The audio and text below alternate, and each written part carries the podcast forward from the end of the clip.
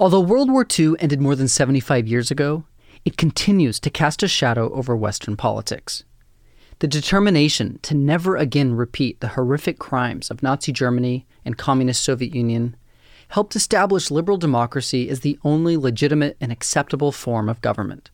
But the election of Donald Trump in 2016 and the increased visibility of leftist groups like Antifa have led many to fear that those frightening 20th century movements are once again on the rise.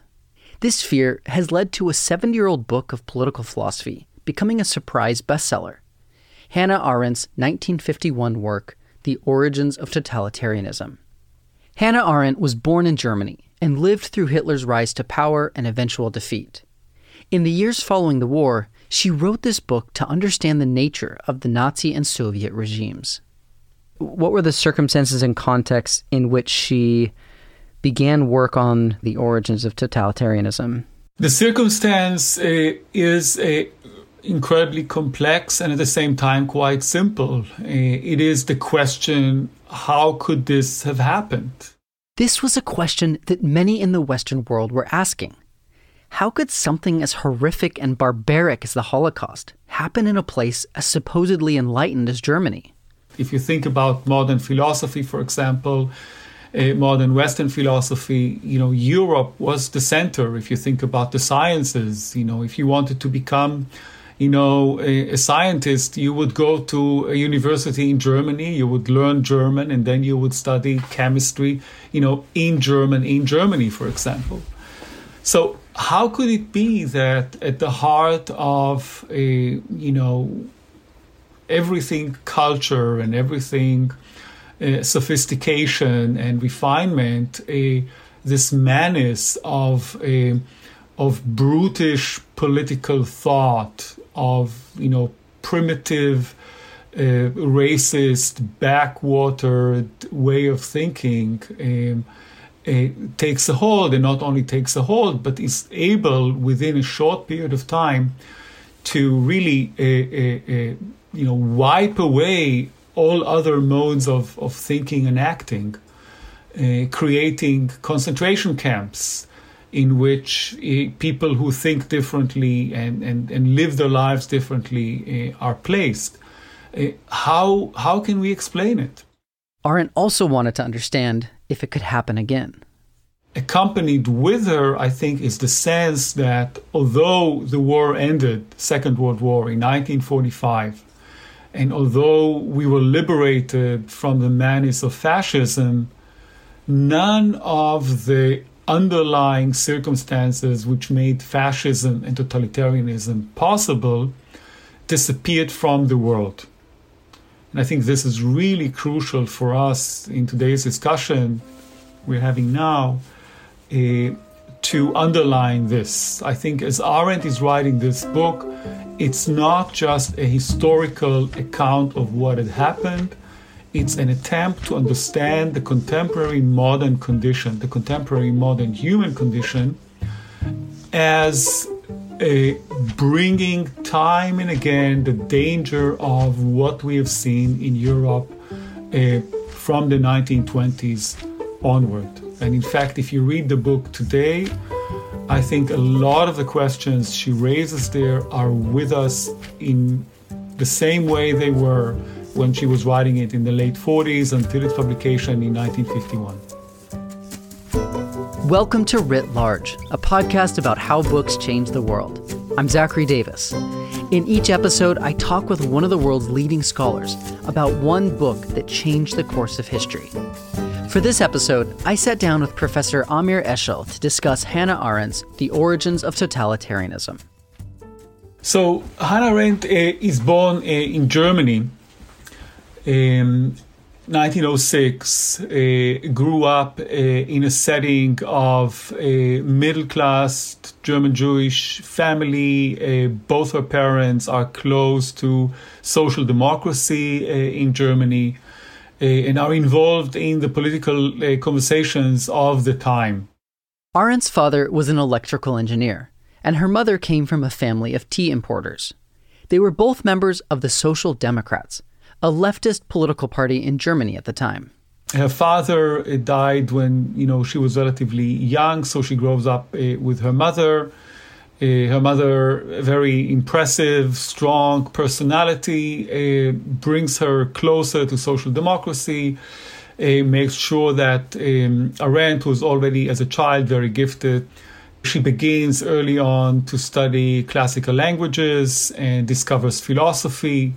She reads Kierkegaard, um, and then as a young woman, um, a rumor arrives her doorsteps, and the rumor is that there is this uh, very intriguing, interesting young philosopher teaching philosophy in Marburg, and his name is Martin Heidegger. Today, Martin Heidegger is regarded as one of the greatest philosophers in history. But at the time, the young Heidegger was just beginning his career. But his reputation was growing fast. Arendt described him as, quote, the hidden king who reigned in the realm of thinking. She decided to attend the University of Marburg in order to study with Heidegger. She arrives in Marburg um, as a 17 year old uh, young woman um, and starts taking classes with him. And as it so happens, uh, uh, she falls in love or they fall in love, uh, and there's a stormy uh, affair between them. Martin Heidegger is married already uh, with kids and um, does not want to change his life uh, in a radical manner. Um, Hannah Arendt and he together decide that the affair cannot be continued um, and she goes off to complete her dissertation uh, with Jaspers uh, in Heidelberg. Jaspers is a close friend of uh, Heidegger at that time, so uh, Jaspers uh, takes on uh, you know the, the, the, responsibility for her intellectual for the completion of that part of in, her intellectual track. Karl Jaspers was a psychiatrist and philosopher and a proponent of many strands of existentialist thought. Arendt studied with Jaspers until the end of her education. Arendt is a young, gifted um, philosophy student. By now, she's graduated, uh, cannot simply pursue an academic career. From today's perspective, uh, it's almost uh, you know unfathomable. But uh, back then, um, women could not just decide that they become professors of philosophy. After completing her studies, Arendt married German philosopher Gunther Stern.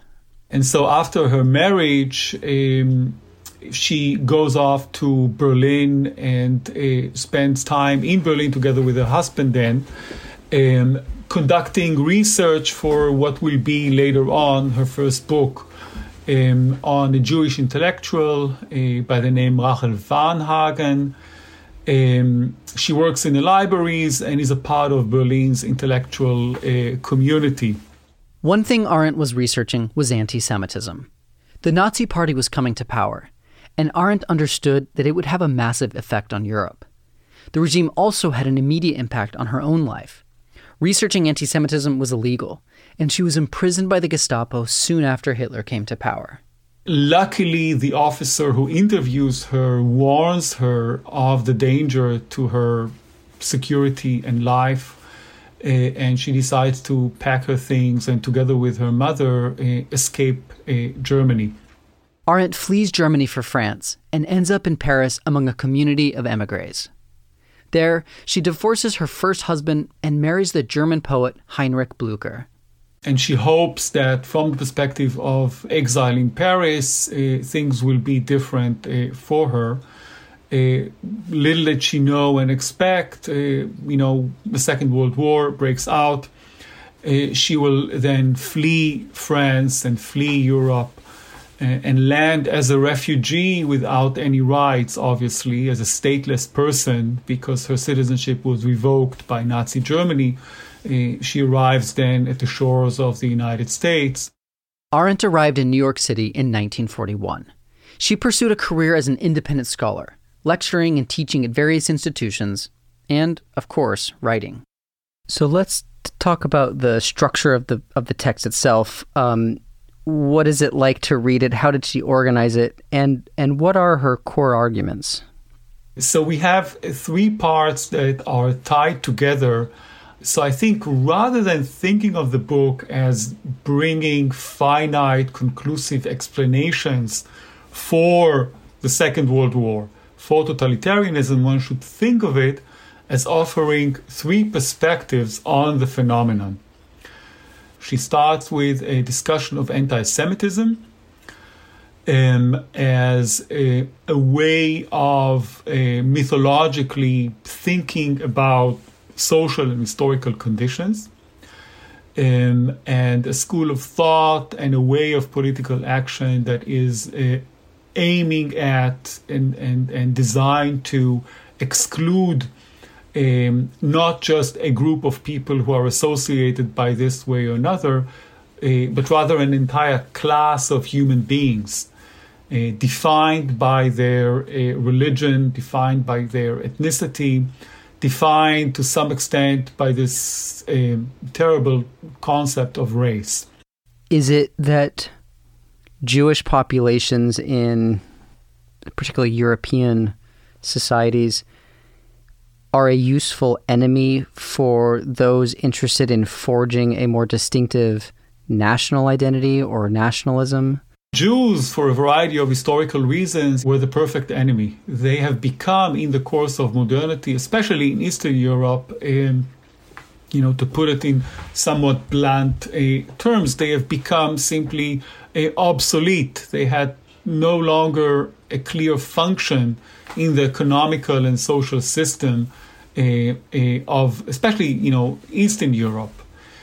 Um, they were moving around. They, they suffered from you know uh, poverty and, and had no chances, etc.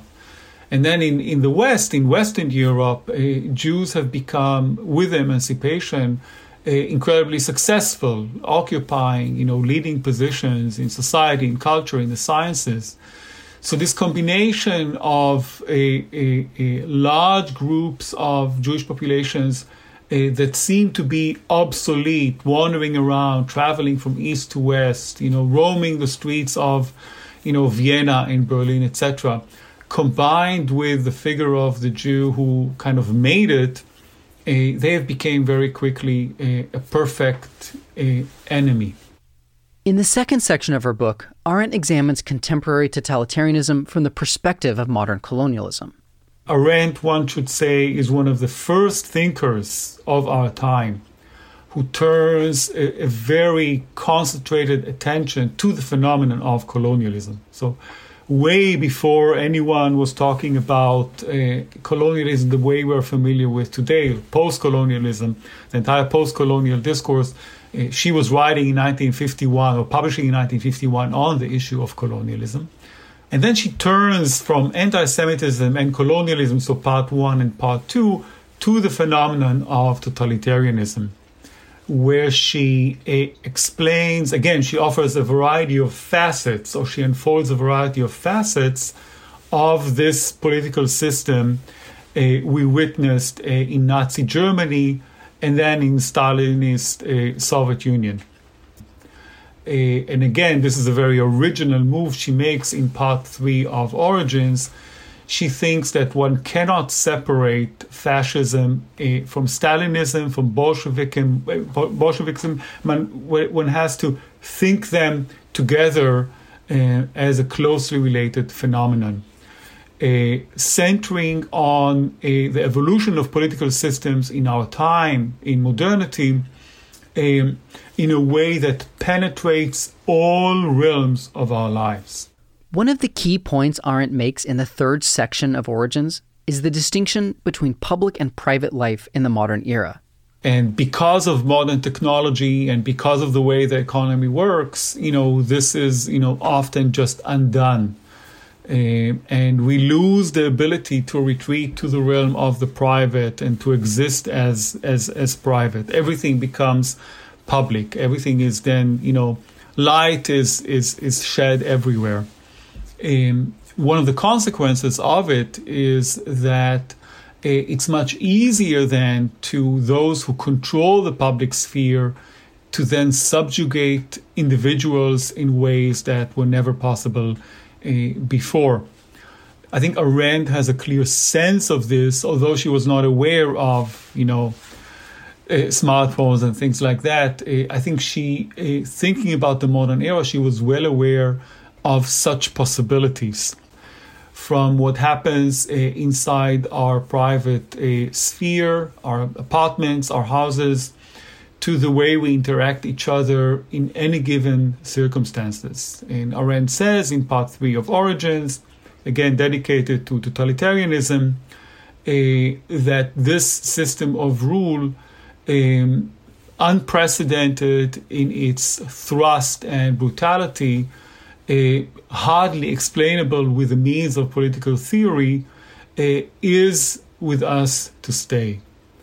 So, again, although in 1945 Nazi Germany was defeated uh, and the menace of Nazism uh, was gone, uh, the threat, but also the reality of this system has not gone away. And in fact, when the book is published, again, 1951, Stalin is still in power and the Soviet Union is governed by a, a political terror the likes of which the world has never seen before.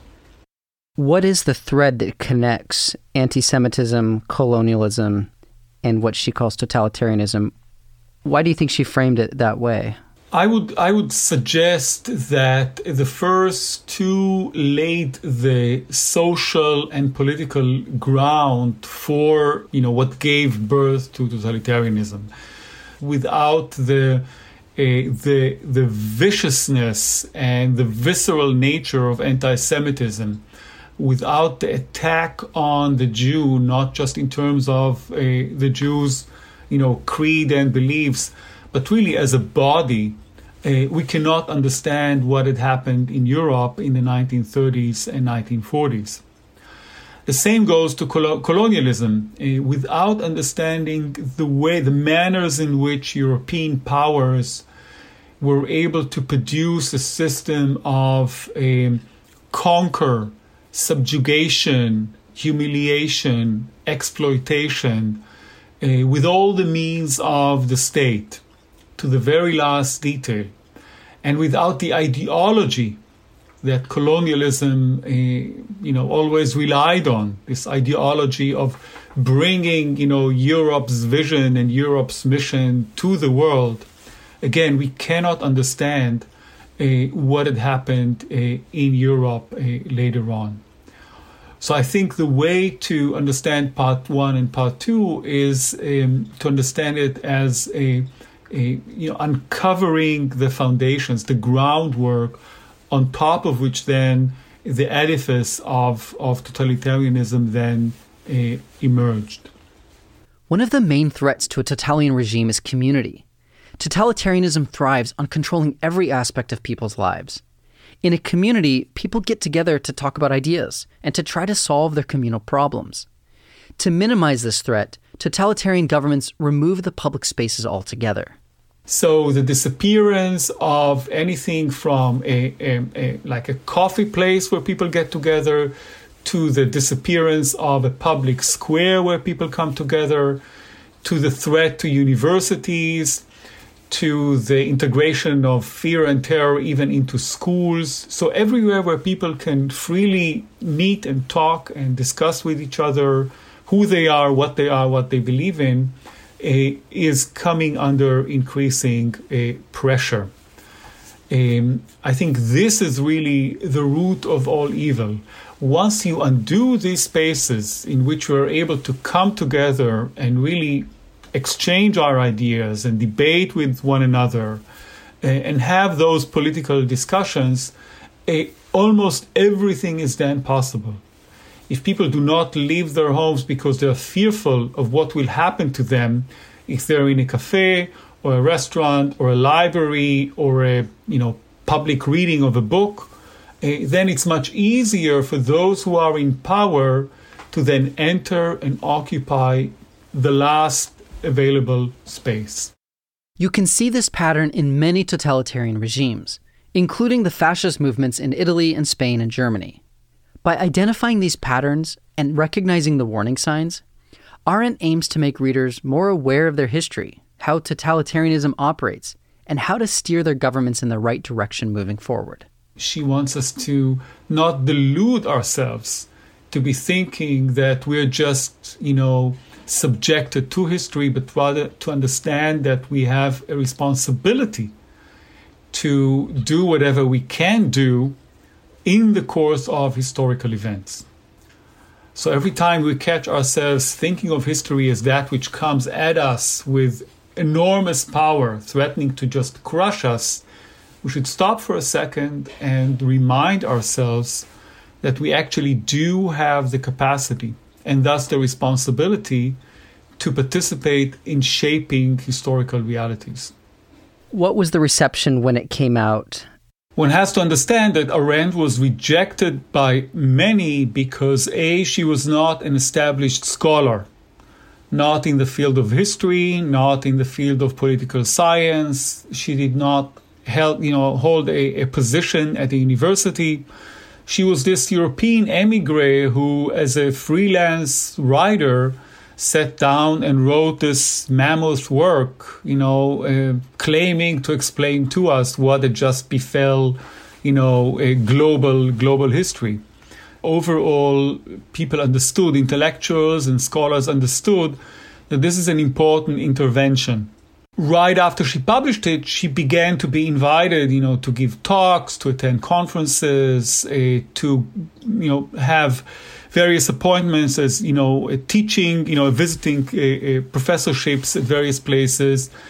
And because she was this very lively you know sharp-minded intellectual you know very quickly she emerged as a powerful voice uh, in american intellectual life after the origins of totalitarianism she continued to write on these themes in 1963 she published eichmann in jerusalem about the trial of Nazi Lieutenant Colonel Otto Adolf Eichmann. In that book, she explains how the ordinary Germans carrying out Nazi policies, like Eichmann, were not inherently evil people with dark, bloodthirsty hearts. Instead, they were simply normal people. But totalitarian regimes can cause even normal, otherwise good people to do terrible things because it just becomes their job. It was an uncomfortable, controversial argument. And I think to a certain extent, uh, her death in 1975, for a while at least, together with the Eichmann book, uh, obscured her somewhat from our sight and attention.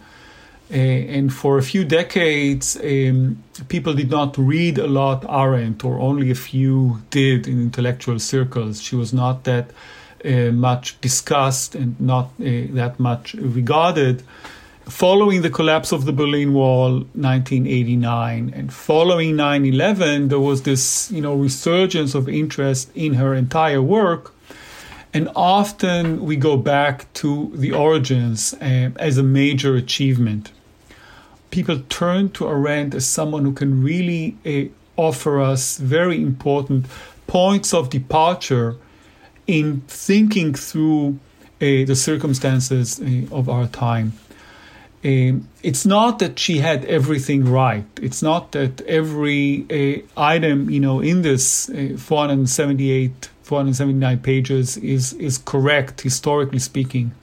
But the questions she's asking and the perspectives she's opening uh, are still valid today when we're thinking about the poisoning of a Russian politician uh, as they were, uh, you know, 1951.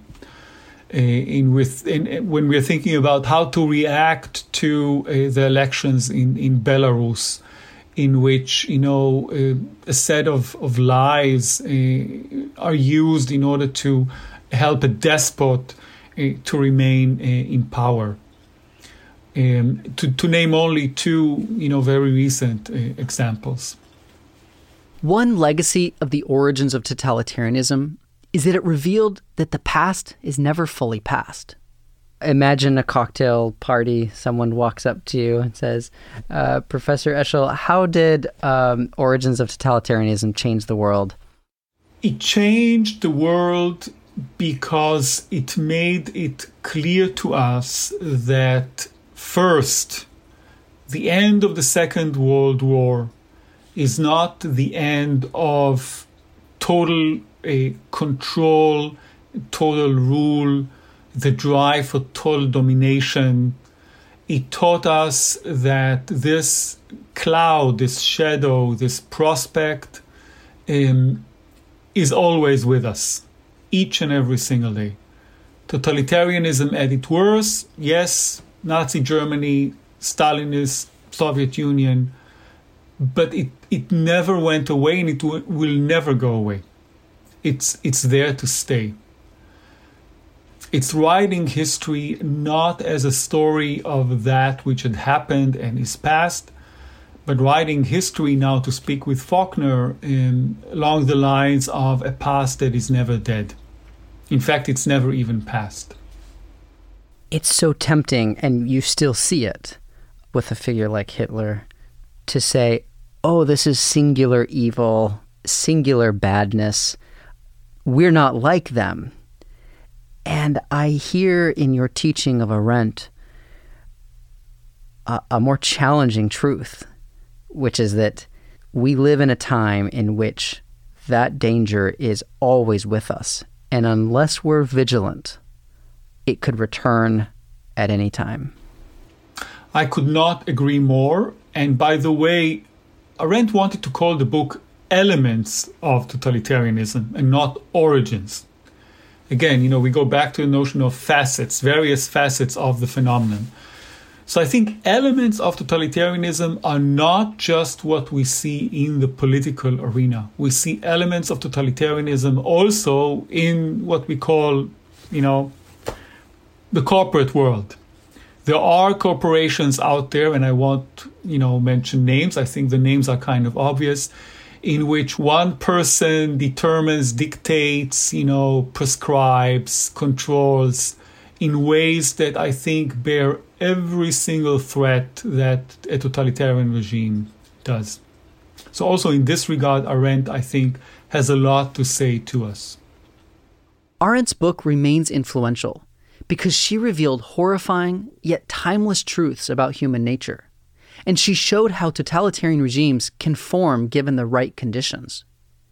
But for Arendt, this book was more than just a warning. You know, in many ways, it's a very bleak book because it displays, you know, some of the most, how shall I put it, you know, a difficult to absorb facts about what humans are capable of. You know, the book is a mirror to us. I think at the end of the book, there's obviously the danger that one would, you know, end on a very, you know, desperate note you know, asking, you know, her or himself, what is it that, you know, that can be done? Uh, but then she writes the last paragraph, and for me, you know, this is usually when I teach Arendt, you know, this is usually where I begin, you know, with the last paragraph. And she says, But there remains also the truth that every end in history necessarily contains a new beginning. This beginning is the promise, the only message which the end can ever produce. Beginning, before it becomes a historical event, is the supreme capacity of men. Politically, it is identical with man's freedom. Initium ut esset homo creatus est that a beginning be made, man was created, said Augustine. This beginning is guaranteed by each new birth. It is indeed every man. History provides us with lessons from the past. By learning about the successes and failures of earlier times, we can imagine and construct a brighter future. Arendt revealed how one very dark reality can develop under the right conditions. By learning from her text, we can, if we choose, steer humanity in a direction that works for all.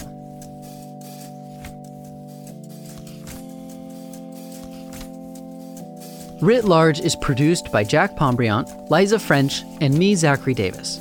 Script editing is by Galen Beebe. We get help from Fair Undo. Our theme song is by Ian Coss, and our branding is by Dan Pecci.